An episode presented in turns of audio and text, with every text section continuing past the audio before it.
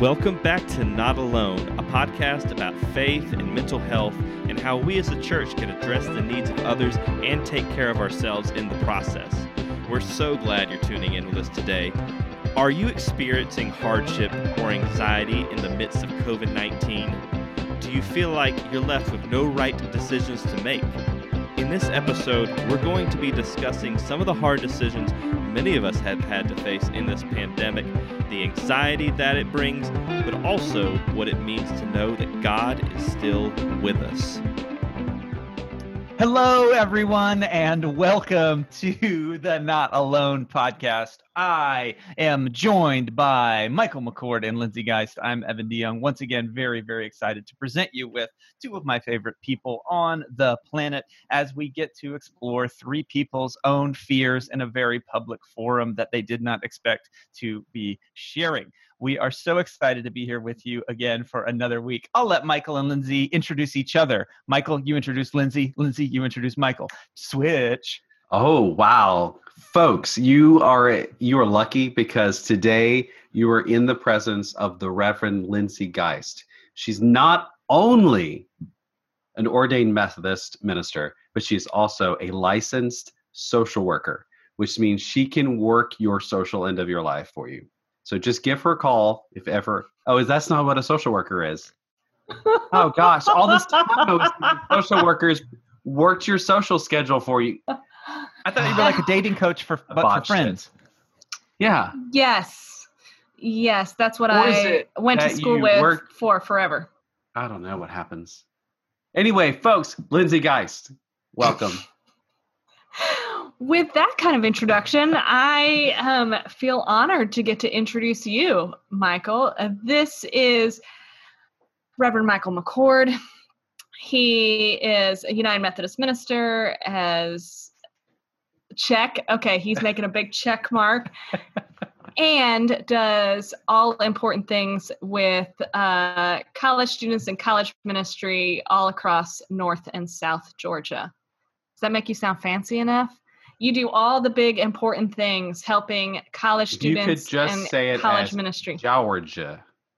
Just get oh. it. You know, yeah, I'm not that good at that. that. Yeah. Thank you. I, Thank you for that warm welcome. I feel I feel appreciated. I mean, Evan, are you you don't ever get a big introduction. I don't need one because it is not about me this time. The rest of my life and everybody else's lives can revolve around me, but this podcast, this is about your collective wisdom. So, as we are here today on the new opening day of baseball, I guess yesterday was the opening day of baseball. This is the opening day of Braves baseball, which I did not care about at all until last year when Cobb County built a stadium down the street for me and doubled my taxes. And I said, you know what? I'm probably paying for it. I should probably pay a little more attention. So, boom, you got me. Uh, so, we are excited to be here. We are in the midst of wonderful global pandemic that we are all really, at this point, just really having a great time with. Uh, it's a real hoot. And we've really jumped the gun here on our episode list. Normally, what we do is that we kind of have a list of topics. We'll kind of prep a little bit and have some research done. But we are in a situation that is kind of unlike any other. And there are things that happen. It's the story in, of like all of these months that we could use the tagline. This is unlike any other. It's true. It's true. So there's such a thing as a national narrative, right? And a national narrative gets shaped by the news, and everybody says that depending on your news source, you this is something that you want to listen to you should ignore this yada yada yada. But when we talk about national narrative i think there's a part of it where it says literally everyone is talking about this and it's not necessarily a current event it's not something that has happened. When the collective group of people get together and everyone has to deal with something it becomes a national narrative. And the conversations this week really have come to a head around school and on sending kids back to school. Everyone is talking about it. There it seems like there's no good answer, there's no good information, there's no evidence on one side or the other that seems particularly compelling either way. Both sides of it seem like a terrible decision. We're having to reap the just deserts of us creating a system that is pretty much a failure to deal with a lot of different things because we have to deal with food insecurity because schools are the ones that have to deal with food insecurity now. So we feel like if we don't send kids back to school, people aren't going to eat. But schools probably shouldn't be the ones to deal primarily with food insecurity. That's a food insecurity issue, right? We have both parents who need to work, so school needs to be in daycare, but that's maybe an economic system failure, not necessarily a failure of the school system. So there's a lot of complex pressures going into this decision as to why people want to send their kids back to school. And it seems like no matter what, we have to make a decision together as different school districts to send or not to send these kids back, which doesn't even count the health and safety of the teachers and what should happen there. So, it's not a great situation, and it just seems like there's no great way for us to make a good decision here. Now, here's the issue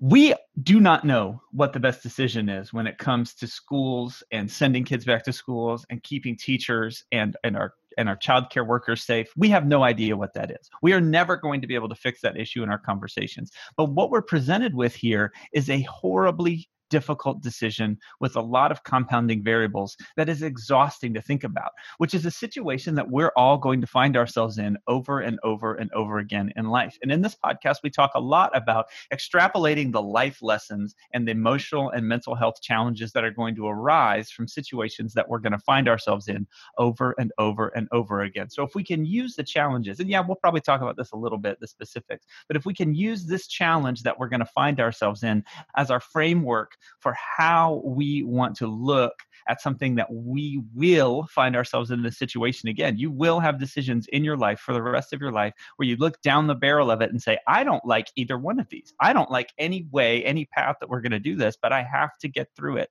I have to make a decision here. Non decision is not an option. And the emotional toll that it takes is something that I think we have to understand. That was an impressive I feel like monologue at the just- beginning.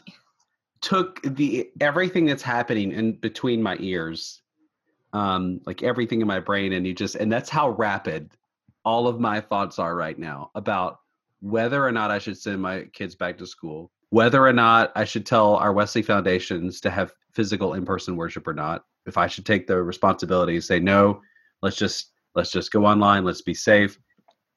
It's all of that just going over and over almost that quickly i feel like and all those competing priorities and competing decisions and then there's so many people who are making decisions around me that influence my ability to make a good decision for myself and so i feel. Absolutely. I, I I think that's that's exactly it. So Lindsay, can you just kind of break down for us what that process is where you feel that emotional weight? You know, when you think about something that just doesn't seem like a good decision either way, and then your like body just feels heavy. Like for me, I guess I carry it and it seems like in the back of my head and my neck. Like when I think about something for so long, maybe that's because I think about everything like this. Like like this is my thinking pose. I'm hunching my shoulders like Quasimodo. And so when I when I my my wife walks into the house and I'm doing this pose, she's like, "Oh, he's been thinking." Like I'm like, That's a good stare down you're giving the rest Yeah, of us yeah. right now.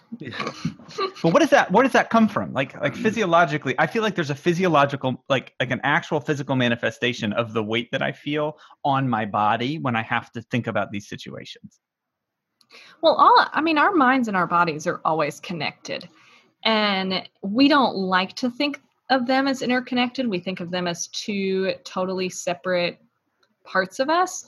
Uh, but our bodies are designed to serve as an alert system to us. So sometimes, if we can't fully process it in our brains and um, name our feelings and identify everything, our bodies will take it on and try to uh, carry it or work it out through our bodies. That's why when you're really stressed, you often feel it in your neck and shoulders.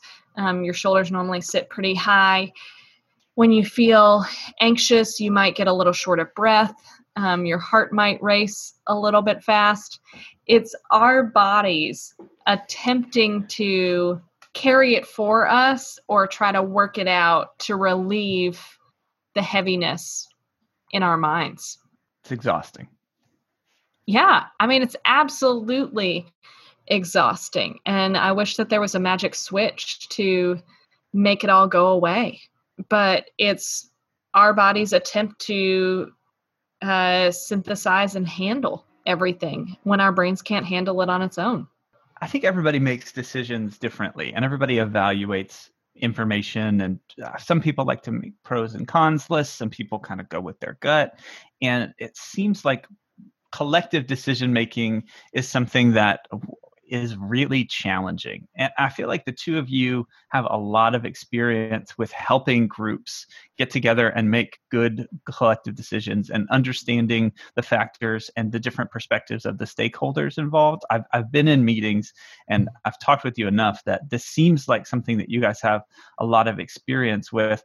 Can, can we break down like the social dynamic of why there seems to be so much friction going on with with this decision and and what that general dynamic is in like a group setting whether it's a church or an organization or a family in conflict the dynamic there seems to run pretty similarly across those different groups. It has to do with values and variables at play. Um, so first of all in all of the values different things are d- important in a in a different level to different people. Um, so some people I'm trying to even come up with a good example.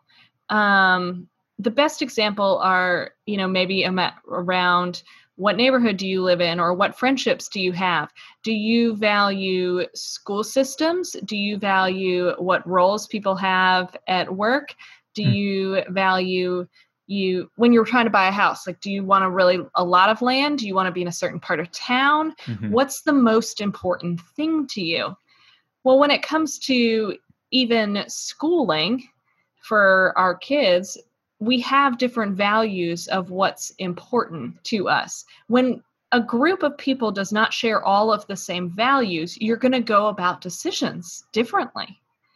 Mm-hmm. and so unless we all came to the table uh, valuing the exact same thing, we're probably going to come up with different solutions mm-hmm. along the way. And and then talking about variables, there are different influencing variables in every person's life.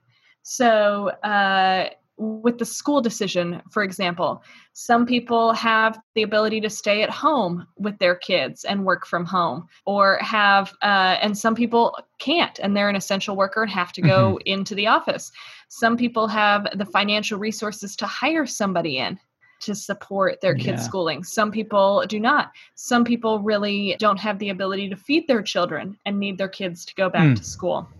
Some families do not have that and so those are just a couple examples right. of it all. You then you start looking at children's learning abilities and skills. So some children with learning disabilities might need a more specialized teacher to help them learn or a teacher that can sit right next to them and walk through everything. Well that those things may or may not be possible mm-hmm. with new physical distancing standards and how schools would be set up but it also means that maybe a kid would do better in in person versus being at home.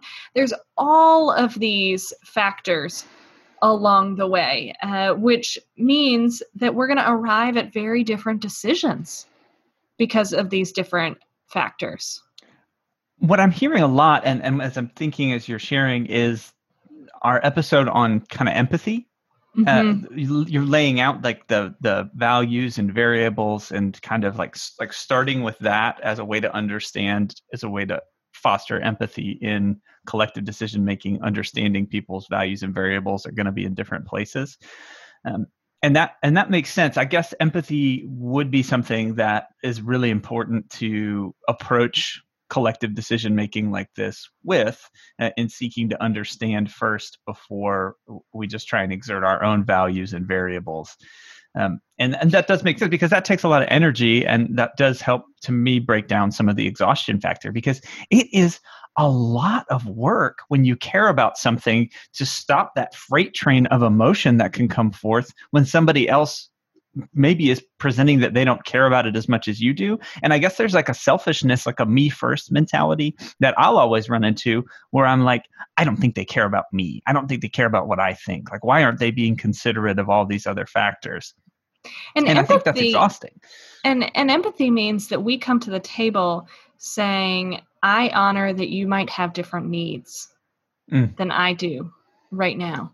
I look at everybody making these hard choices and they do have each family system, each friend that I know, each family member that I know has very different needs. And um, we need to respect that any choice that people are making right now, um, I'm proud of them for making hard choices mm-hmm. because none of these choices feel easy or clear or obvious um, or perfect.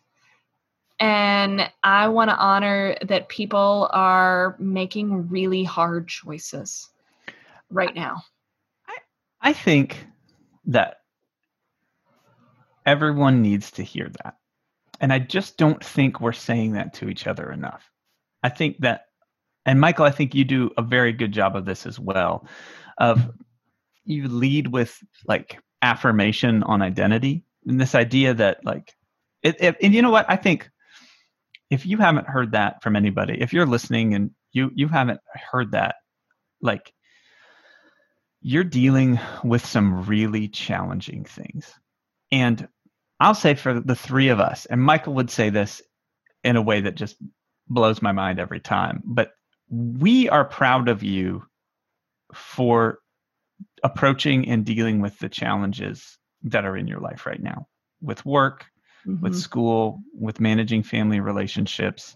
The fact that you're even thinking about these things and trying to be intentional and struggling with these decisions and struggling with people, you're doing you're doing a good job. Like we're not going to make the best decisions always. We're not going to not experience pain. It's not going to be something that's easy.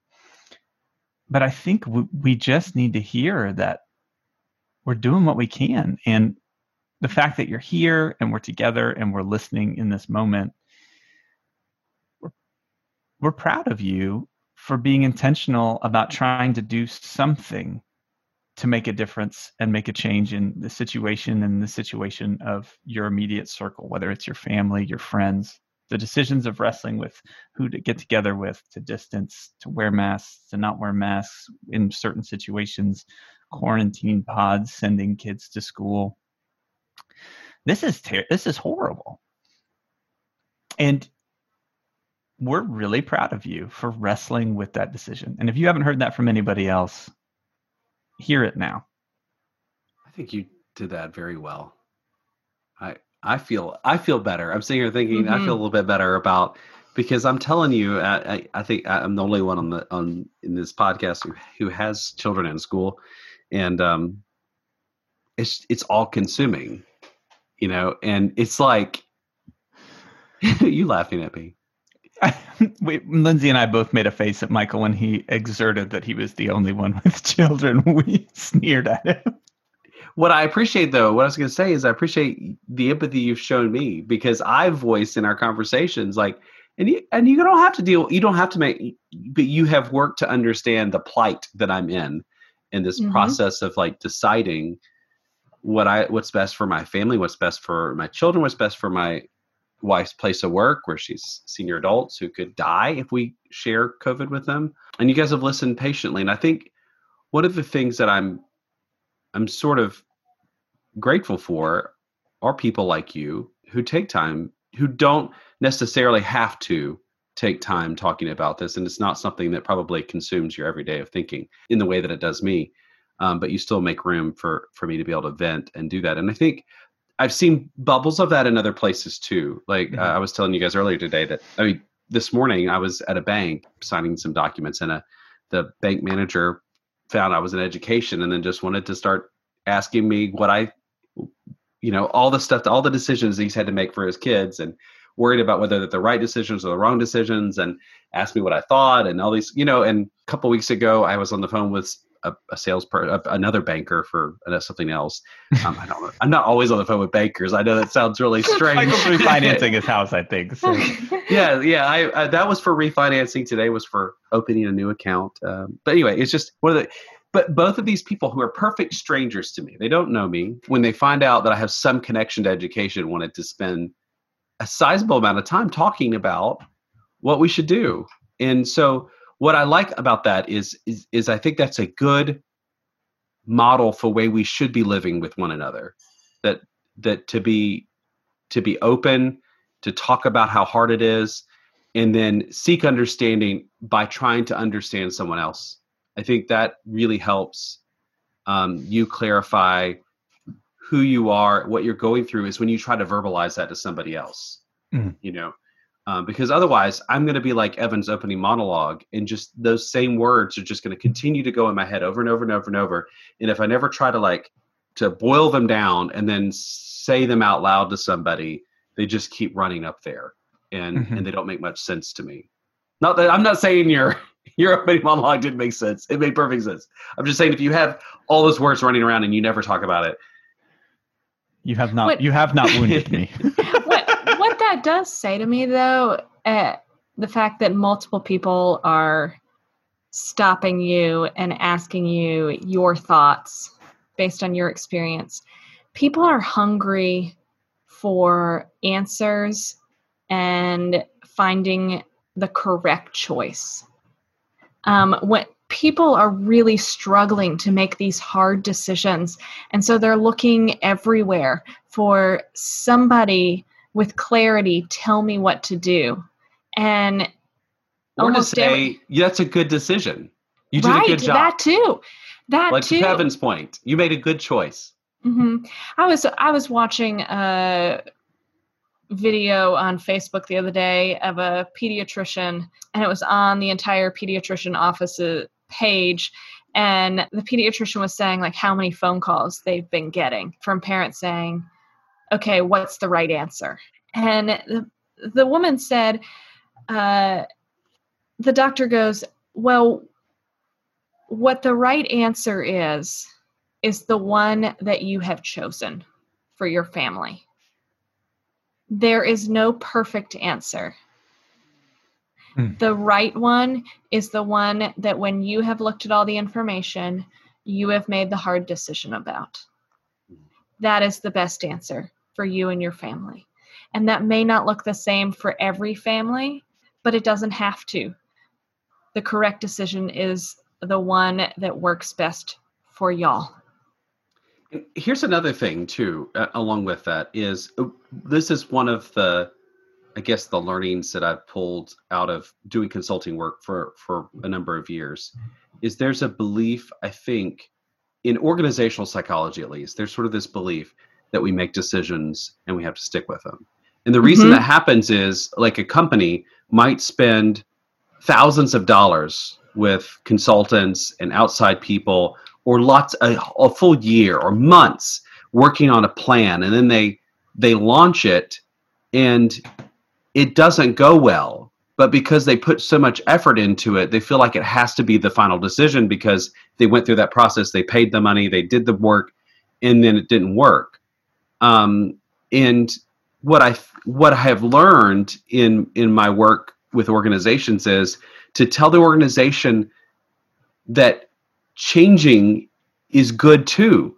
Responding Mhm. to you know so if you start down a path and you realize it's not the right path for you that's okay. And i know that there i know that my school system is putting a lot of pressure on us that we have to make a, ch- a decision and you can't change it till the end of the semester. Well that's just i mean the reality is that's not true.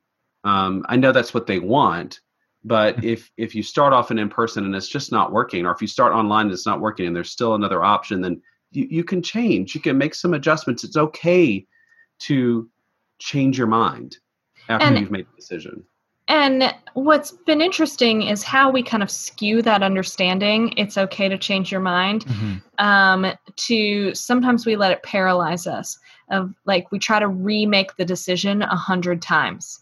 Mm. That uh, we go, okay, was that really the right choice? Maybe I should rethink about it. Um, and then we get caught in this loop of redoing the work over and over and over. And I say that because I think there's a difference in getting caught in this loop and remaking the same decision and saying to ourselves when we make a decision, this is the decision and I'm moving forward. And then at some point, if you get introduced different information or Mhm. new information, you then get to make a new decision, which it may be staying with the old decision, or it may be making a slightly different, modified decision. But you're no longer just making the same old decision mm-hmm. over and over. Each time new information comes in, you get to make a new choice again. And you're not undoing old decisions or And- getting and- caught in it. and I guess what I what I want to say with that is that that does not you choosing to pivot or to regroup or to choose a new direction is not a sign that you made a bad decision. Correct. I mean, I think that's the loop. The other, the end of the end of the loop Mhm. is Yeah. I'm unwilling to change directions because that would mean that my decision was wrong in the first place.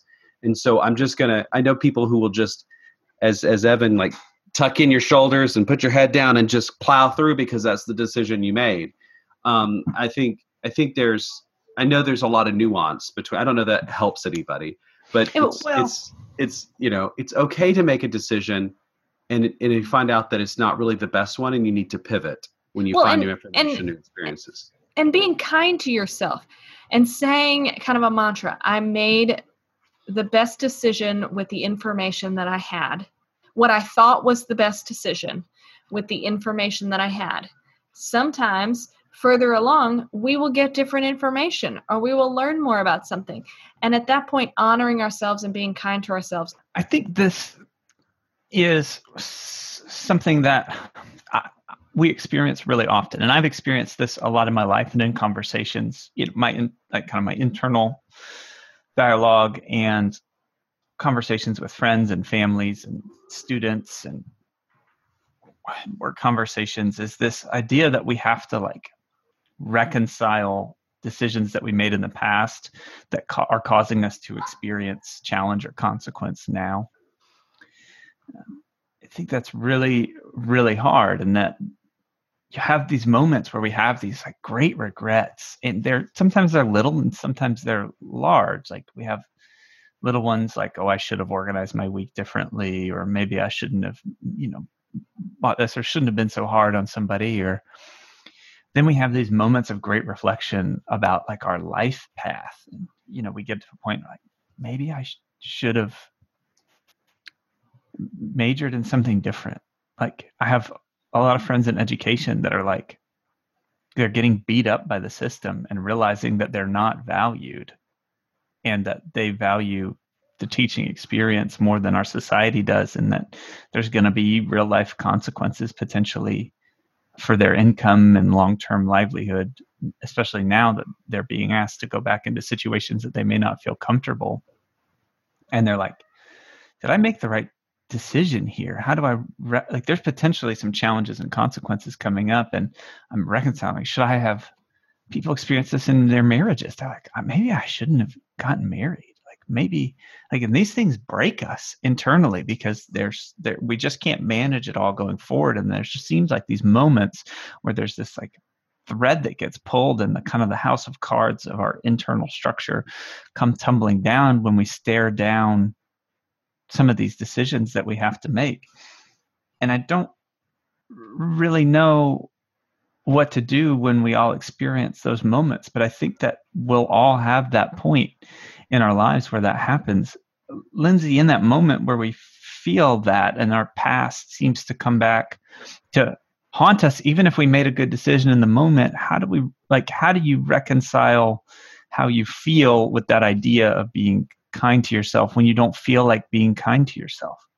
That's a hard one that i wish that i had a magic answer for i think it's okay for us to look back on some of our choices and name that we could have done those differently mm-hmm. or sometimes even wish that we had. There is a difference between naming that and owning that and starting to act like we have access to a time machine and we have the ability to change all of those things. Sometimes it's about saying, like, it is what it is, and maybe I would have made a different choice. Mm-hmm. um, but how can I accept where I am now Yeah. and move forward from here? Because it's not helpful for us to wake up every day beating ourselves up about choices that we have no ability to change now. Again, we do not own a time machine. We Mhm. cannot send ourselves exactly back to that moment to undo that choice. Um, and so, what can we do presently? Can, can you explain naming versus owning? Okay, so naming a choice, I would describe as uh, I don't even have really good words for it. Um, simply saying, like, I did make that decision. This is the decision I made. Actually, laying it out there, naming it, uh, of giving it some sort of like label, Being able to describe it, being able to understand it. describe it. Thank I think you. it's really, really helpful, especially if you do that verbally. yes. Yeah. To, to Write put it that, down, we've talked talk a lot about about there's a there's different processes in your you know that between between what you write and think and what you say, and, and by Mhm. connecting those processes together, it becomes more real. And you, and you're sharing it with someone else. When you have to put it in words, in a coherent set of words to somebody else, it's different than if it's just running in your head. and and naming it is saying like i did make that choice. Or even sometimes we passively choose things. I didn't i let that choice happen. Yeah. um, that's naming it. Owning it is um, going even a step further. Besides just describing what happened saying like i actively made that choice and this was my doing or my influence um, and almost some acceptance in all of Okay. that of our role in it. So not just saying that a choice happened but uh, accepting our role and identifying our role in it all is owning it. Hmm that I influenced it this way, or I actively made that choice, or even like I um, let that choice happen versus just this is the choice that happened. hmm It it seems like the way that we pass judgment on each other in society and the way that we like to punish people for making wrong decisions might have some kind of underlying effect for our what happens internally when we think about choices because i think we wep- i think we weaponize mistakes as humans in in order to hurt and judge other people. Uh, and i'm wondering to what extent that perpetuation of that in our own minds affects this kind of freezing and stress and weight that we feel when it comes to complex decisions that don't have a, a good one right? Like so some choices are obvious but it seems like there's a compounding societal factor to what's happening internally as well I mean, I start thinking about how we don't often use the language of mistakes these days. Um, we only use uh, language of failure and not in a healthy way. We don't Mhm. talk about he- failure being a good thing or a learning area. Um, you're either perfect and succeeding or you're failing.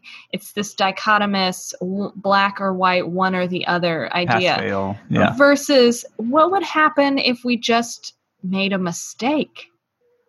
We um or made a choice that we would have made differently or learned from.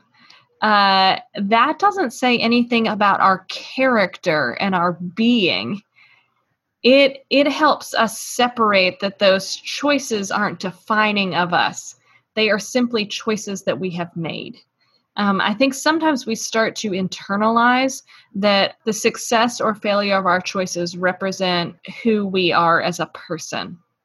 That if my choice doesn't succeed, then I must not be succeeding. Versus, um, um, I talk lots uh, in these podcasts about kind of like neutral uh, feelings, neutral thoughts, everything, that things just exist. Mhm. And so, what would it be like to think about it as neutral before we place judgment Mm. there? oh I think that, may sounds be one of the one of the more helpful.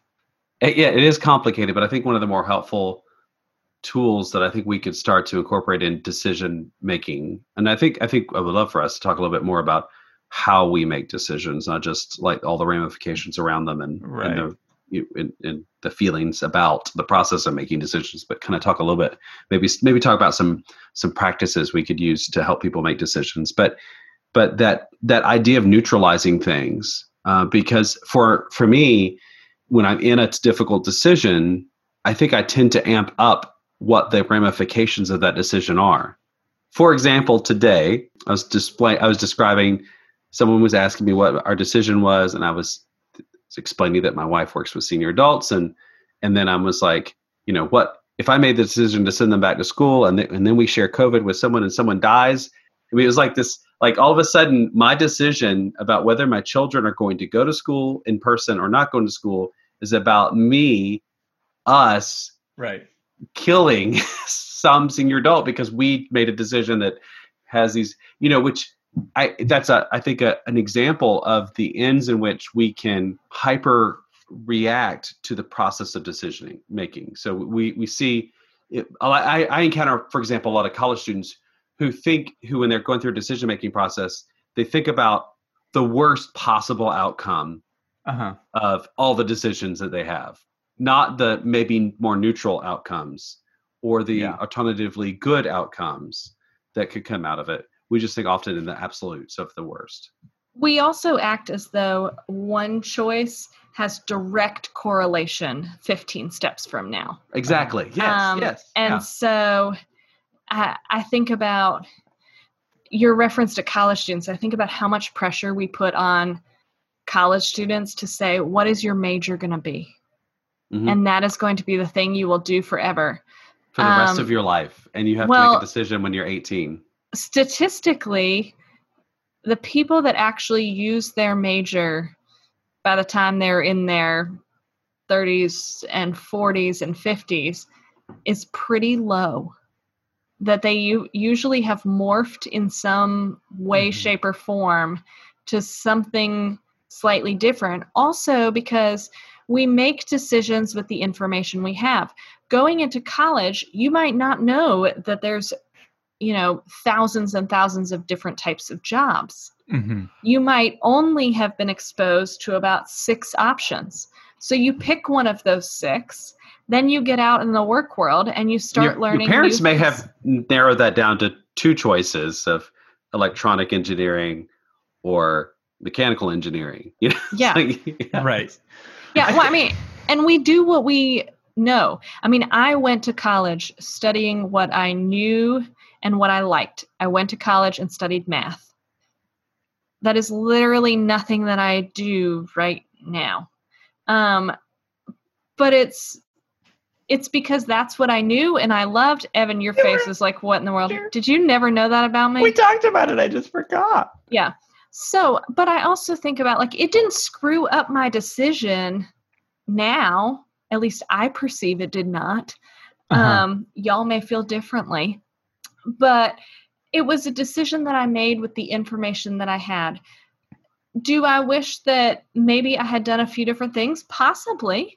But I also think about how much that decision also gifted me a few other things. Decisions don't happen in a vacuum hmm and uh, there can be lots of other steps in between. Can, can, can I maybe just toss out an idea and, and see what you guys think as far as a distinction? Because I think that there there has to be something different though in the way that we talk about decisions with permanent and irreversible consequences compared to decisions that are more process oriented and i think that this is th- and we we're gonna we're potentially gonna enter into some territory that uh, it gets me frustrated. And it's and it's this it's when there's a platform and there's an opinion on something that we talk about. You see this a lot in churches with like political opinions where someone uses the same platform the same tone and the same authority that they talk about the character of god as described in scripture as who god is and then they pivot immediately into the this is why you should make this decision politically or for your family or socially and this is because this is who god is naturally you have to be this um, and that's very frustrating to me because I don't I don't think it's appropriate use of a of platform. So as I as I talk about this and as I bring this up, I think that when we look at like mental health and faith and mental health and the way that they interact, there's a lot of just a like conjecture and opinion that I that I think this is not like this is not in the same framework of everybody has mental health and it's important for you to understand what your mental health is. That to me is a core belief that i think that everyone should have. Everyone should understand that they have mental health. I think that that is like something that can be researched. It's observable. It's it's more scientific than this kind of statement that i'm going to make here, which is this. It seems like when the consequence of decision or some of the ramifications are permanent and irreversible, in that you cannot apologize to get it back because, for example, someone's life has ended and you can't go back and get that back, you're in a different category of decision making than we are mm, talking about what school should I send my kids to? What house should I buy? And it seems like there's a different gravity and tolerance for risk that we should have when we approach decisions of that caliber. Is that crazy or? I don't know, but I mean, the thing is, is as a parent trying to decide about school, it feels like I'm trying to choose like is my child going to get sick and be one of the the the, the small fraction of of young people who who are disastrously hurt by this disease or is it you know again it, it's like that's the trouble with it is that we can turn every decision can have the gravity of life or death it seems i mean if you Correct. if you pull, if mm-hmm. you pull it apart enough um it's the same like too it's like uh, choosing i have parents uh, uh all the time ask about choosing between private school and public school and you know am i going to give my child a better chance uh, to have a better college experience, have a better job. Like they feel like that the whole decision about where their child goes to school it determines their entire future. So it, it's like it's hard. That's the hard part about it is sort of detangling, um, you know, the gravity of all of our decisions. I think the best thing that I heard once is, uh, and I can't remember who said this or the exact phrasing. So credit of wherever it is due. Um, but Credit to you, individual. To That's you, how I write whoever all my wants to claim it. End, Cheers to the you, of person who said this. but I think take, not taking credit for the idea is amazing. Like, like it's not worth not sharing. I wish I could cite you. I can't. I just want to make sure everybody knows this ain't me. Continue. Sorry. The, the decisions that we make that we believe are the most monumental, um, we don't know kind of how different those will be from the next decision that may not be hmm. monumental. Like, we don't have the capacity to know which one of these decisions will change your life forever. And that's just really stuck with me is that the things we think are really big decisions and the things we think are smaller decisions aren't always long term right. that way. And so we put all this pressure on these long big decisions when sometimes we even negate the small ones because of it. We're like oh that's just a small choice. That's not a big deal. That's not going to hmm. be the life changing one. Versus what if we reduce the amount of power we're giving some decisions and elevate some of the power we're giving other decisions there to start saying anything could happen from any of these choices. Mm-hmm. And yes, do some decisions feel bigger than others? Yes, but also right. trying to some help are. ourselves. Some are and some are, but also trying to help ourselves to kind of think that like this one decision won't be the only make or break that there'll be a lot of other influencing things and maybe one of your small decisions could change your life too. That seems like at the core of what when people describe anxiety and like like an anxiety disorder is when we allow the paralysis of that type of high gravity decision making to apply to the uncertainty of mundane low weight tasks and activities in life. Um, that seems to, to, me to be something that uh, i've heard you talk about before uh, as one of those kind of indicators. And I really love that kind of ability to differentiate. Like for some of us, we need to say little decision, low consequence, make a decision. We're at the Chick fil A drive through. I don't need your life story. I just need to know what chicken you want to eat. Right. And All then it. all of it. I would like all of it. Been on a spicy deluxe kick.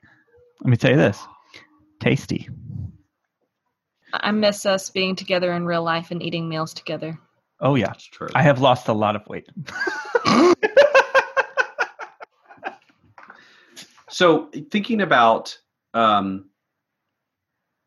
thinking about coping mechanisms and, and processes for making decisions, I think one of the things that you're pointing to that I think is really helpful is in, in my scenario, and I think in like all of our all, all of us who are trying to make decisions about the fall, is that not only is it Not not like the Christian fall, like fall as in the season. that's right. Yeah, yeah. The- Sorry, I feel the need to nuance in the type of podcast that we are. you know, in in every decision, as Les as Leslie, God, it's Friday, as Lindsay suggests, every decision has additional decisions that come after it, Mhm. and so so this whole decision about whether to send your kids to school or not is not only a decision. There, there are five or six other decisions that come after that decision, and so one one one way to approach decision making is to, as Evan suggests, I think, is to to take to take all the decisions that need to be made around this particular because what's driving the challenge that we're facing is anxiety. I mean, if we if we Mhm. peel back the the onion and all of this Sure. is we have this underlying anxiety about the uncertainty of the world right now. Mhm. And in the midst of this stew of anxiety, we have to make some critical decisions that are going to require us to make some additional critical mis- decisions. And so, what would be maybe helpful, maybe a little overwhelming, but also a little helpful, is to just list all the decisions that you feel like you have to need, have to do. Because at least, and I may be just projecting here, is that sometimes, again, I keep all the decisions in my head and it, it feels more and more overwhelming the more decisions I know I have to make, and I just let them sit there. yeah, but- compounding. Yeah, But right, right, and you and and and so you get stuck. So if, as you suggest, Evan, maybe if you take these decisions, this this this wall of decisions that need to be made, and then you can look at them and say, okay, here are some easy decisions. Uh, these these don't have huge ramifications. Let me just handle these. Let me let me divide these into sort of bigger decisions and smaller decisions, um, and and just start to take some of the pressure away, and break up your process of just so go Mhm. go take a walk and think about one decision and come back and and and lay out what you think you might do um, because i think as long as we sit in our heads and i think that maybe that's a running theme of this of this podcast is that the more we try to do life by ourselves internalize all of our decision making internalize the the anxiety that we have about making the decisions. And then uh, and i think probably one of the more powerful things is feel shame. Mhm. pre almost preeminent shame about the Mhm. decision that you're going to make. And you so you're thinking cultural shame like are people going to look at you like oh you chose to keep your kids at home. Is that because you don't believe this or that? Or you decided to send your kids to school. Or what are you being selfish because you you want want your kids out of your house so you can work? Like uh, it's it's like this cultural shame that sits upon you even before you make the decision. And then you know it's possibly looming after. So it's like if you try to hold all of that together and then make a good decision for yourself and for your family and for your community, you're going to be stuck. And whatever decision you make, you're going to feel terrible because you've tried to do it all by yourself and you've never dealt with all the the milieu of, of feelings that live inside of you as you're trying to go through this. So so finding people that you can talk with that you trust that you can you can name these these decisions that need to be made and then walk through them together i think the healthier we will all be I think that's an amazing quote. If you don't change the process and externalize some of your decision making, you're going to feel horrible about whatever decision you make. It makes me so grateful for y'all. I mean, there's so many times that the three of us have dialogued offline, not on the recorded portion of this podcast, um, about decision making, about how we're navigating life. I mean, we've always in the time that we've known each other, we've talked lots about navigating life, but especially since March, we have checked in with each other about how are you navigating life? Okay, I'm trying to make this choice. How do I do this? What do you mm-hmm. think? Um, that has been so valuable. Um, it's made me feel it's it's helped take the pressure off some of the decisions, but it's also made me not feel alone in as many choices that I've made. I, I completely agree. I I think that that idea that the relationships around us empower us and that in the midst of our own decision making, it's a great opportunity for us to ask how am I empowering people around me to be encouraged and grow and feel able to be supported in the decisions that they're making i think is a, a really because a lot of the time we don't we don't care about something until it affects us. And you know what? I think that one of the great failures of um, our society is that we we tend we tend to just judge people for that that we just we don't ever get anything done sometimes. We're just worried about passing judgment on the next person or the next group or the other whoever they may be um, instead of trying to accomplish something we just try and pick at it rather than to, to focus on empowerment. And so you know it's like uh, until people are like well you never gave money to cancer research until you knew somebody that had cancer so that makes you that makes you a bad person. Right? These ways that we pass judgment because we weren't aware as if we're somehow able to walk through life having this full sensor array of ability to understand all the complex needs that exist in society and that everyone should be aware at all times how to deal with them. I think it's one of my major criticisms of uh, like a modern progressive ideology. Not that there's anything wrong with a modern progressive ideology but that they they weaponize awareness.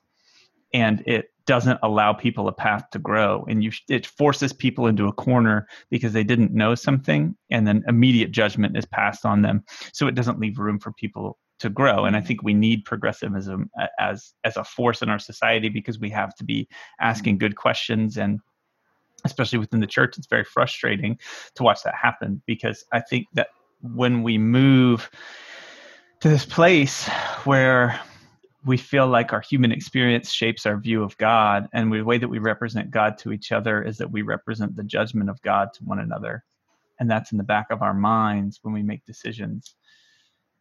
It exhausts the thing that's supposed to provide relief. You know, like like the the very thing that's supposed to give us comfort and empowerment becomes the place of greatest stress. And so, uh, how knowing that the image of God that we have is shaped by the people and the experiences and the reality around us. When it comes to decision making, what do you think and what do we see in, in scripture in the way that God describes himself about how he feels about our decision making? Because I feel like the judgment aspect of God gets hammered home a lot in modern Western American Christianity. And I think that in the back of my mind, when I make decisions, I feel like, is this a decision that God's going to judge me for? And I I've become very legalistic in the way that I think about that. And I think it affects my life and my faith. Mm.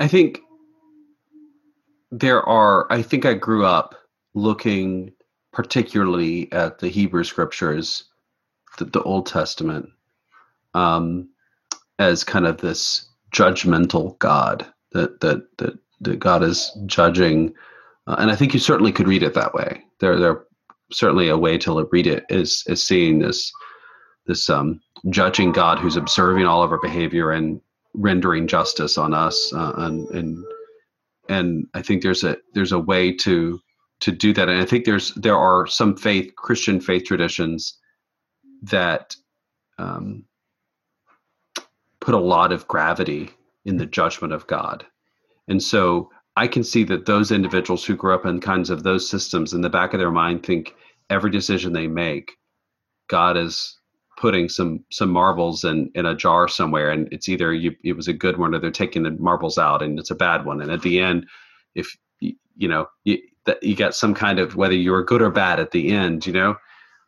As as I've read more, and as I've studied, and, and particularly in seminary, um, to to reimagine the story of of Scripture um, in the arc of God's interaction with humanity is this constant sort of um, God seems to be very present and real in our lives as humans, and we we tend to make good decisions, and and things are going well for us, and then we get comfortable with that going well, and then we begin to make decisions that are self-destructive, um, and we seem to we seem to be further away, but with the reality, as you read scriptures, God is there in the midst of the most horrific decisions humans have made. God is there in the most wonderful, blissful times where everything seemed light and easy, God was there. And then there's this running idea that I am with you throughout the scriptures this constant reminder that i am with you i am with you i am with you and then then you have the emmanuel the jesus the the god with us manifest in us this idea that god's extent to of, of God's desire to be with us physically in a way that we can see it and touch it and feel it. And and Jesus is in the midst of all the horrible decisions um, that that are made. Even his own Judas's betrayal of him. Judas is sitting there at the dinner table with him, and he knows this has happened, and what, and, and yet he's still there. He's with us. Um, and I think what could be a helpful reframing of our theology is that God's desire to be with us is stronger than God's desire to punish us. Mm-hmm. And that actually, the punishments that we experience in life are often just some of the decisions we make and the, and the, the, the, the decisions that draw us away from people other people draw us away from community i mean if you see it happen over and over again where there's bad moments in humanity. It's where we try to own everything ourselves and walk up and pack up our stuff and go at it alone. And we end up finding ourselves in really bad situations.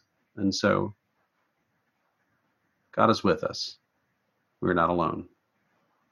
I feel like I really need to sit in that for a few years. mm-hmm. I need to sit in the, the hot tub of God is with us. I feel like a lot of what we do here is sitting in some hard things or hmm. sitting in some um, thoughts that are uh, just beautiful revelations for us. Hmm. If this podcast does nothing else, it reminds us that we're not alone, that we have each other and we have God. Um, and invites us to sit in uh, these beautiful, hard, life changing, full of feelings moments. Amen. So I don't know where you are, whoever you are listening to this. And it's been fantastic, by the way. We're receiving some of your emails and your your posts on Facebook and um, your personal calls. Some of you know me and called me and and um, to hear how this podcast has helped you find a sense of meaning to what you're going through or words put to the things that you're going through um, and i think that's whoever you are wherever you are your god is with you and we're with you and i i pray and hope that you will look around and identify the people who are living with you too not necessarily physically in their house. They may not be the people who live with you in reality, but the people who are living with you in your life, along your life. And if you need help finding someone to live with you, I hope you'll reach out to us because we can help connect you to a community of people um, who can live with you. Mm. And we want you to experience that. Amen again. I, I, I think I'm really grateful once again for our conversation and for your thoughts and giftings and um, friendships. So, uh, once again, ending another podcast, extremely grateful and uplifted. Maybe we need to record these on Mondays so that I can launch this into my week instead of just my week. I don't know. I need to launch into my weekends feeling renewed. Need a little break. Yeah. Yeah, Uh, relief, I- relief. Yeah. Um, I'm I'm gonna go to the gas station and I'm gonna get a hot dog and I'm gonna sit outside and I'm gonna watch baseball and finish up my work for the week before the weekend. and I'm very excited about it. I'm That sounds like I just want to affirm you in that decision. That's a good, solid decision. it's a big And one. With with the exception that eating hot dogs is not a good s- decision in a long term health scenario, but in moderation, I you will be understand the risk factors of the hot dog, which is good. Uh, also, want to say too, um, big thanks to Justin Patton uh, for producing uh, this episode and all of our other episodes. And thanks again, Lindsay and Michael, for your time. And uh, thank you to you for listening, for all of your feedback and comments. We have really felt like we've been able to get better at this uh, and more effective because of your feedback and your comments. And if you uh, have the time and you don't mind just dropping a little review, you don't have to write much, uh, or just like doing a little star review on iTunes or Spotify or wherever you're uh, finding yourself listening to this. Um, it helps us to understand more how we should focus our time and our energy and uh, allows us to kind of share a message that we feel like is important. We felt like this was important for us internally and that it was worth recording and sharing, which is why we do this. So if you have folks that you feel like um, these kinds of conversations would be helpful to have a safe place to kind of be a fly on the wall, uh, that's kind of the point of this podcast is that uh, you don't have to feel the pressure to respond, but you certainly have the ability to. So uh, hopefully this uh, able to spark our hearts and our spirits and our souls uh, into being able to feel empowered to make decisions and not be alone. So please feel free to share uh, the podcast if there's a topic that you feel like resonates with somebody or just a clip. Uh, we really appreciate it because it really helps us understand more what to focus on, uh, and uh, and just helps us to kind of uh, spend our time in a way that we feel like is is more helpful and more honoring to your time for listening, which we very much appreciate and, and covet. So thanks everyone. Thanks Lindsay and Michael, and we'll see you all next week. Thank you again for listening to our show. We hope the conversation that you've just heard makes you feel understood and gives you hope. If you have questions that you would like to have discussed on this podcast, it's easy to reach out to us. All you have to do is find us on social media. We're on Facebook at the Not Alone Podcast and on Instagram at the Not Alone Pod. Listen, if you have thoughts and questions, we would love to hear them. That's at the Not Alone Podcast on Facebook and the Not Alone Pod on Instagram. Thanks, and we'll see you next time.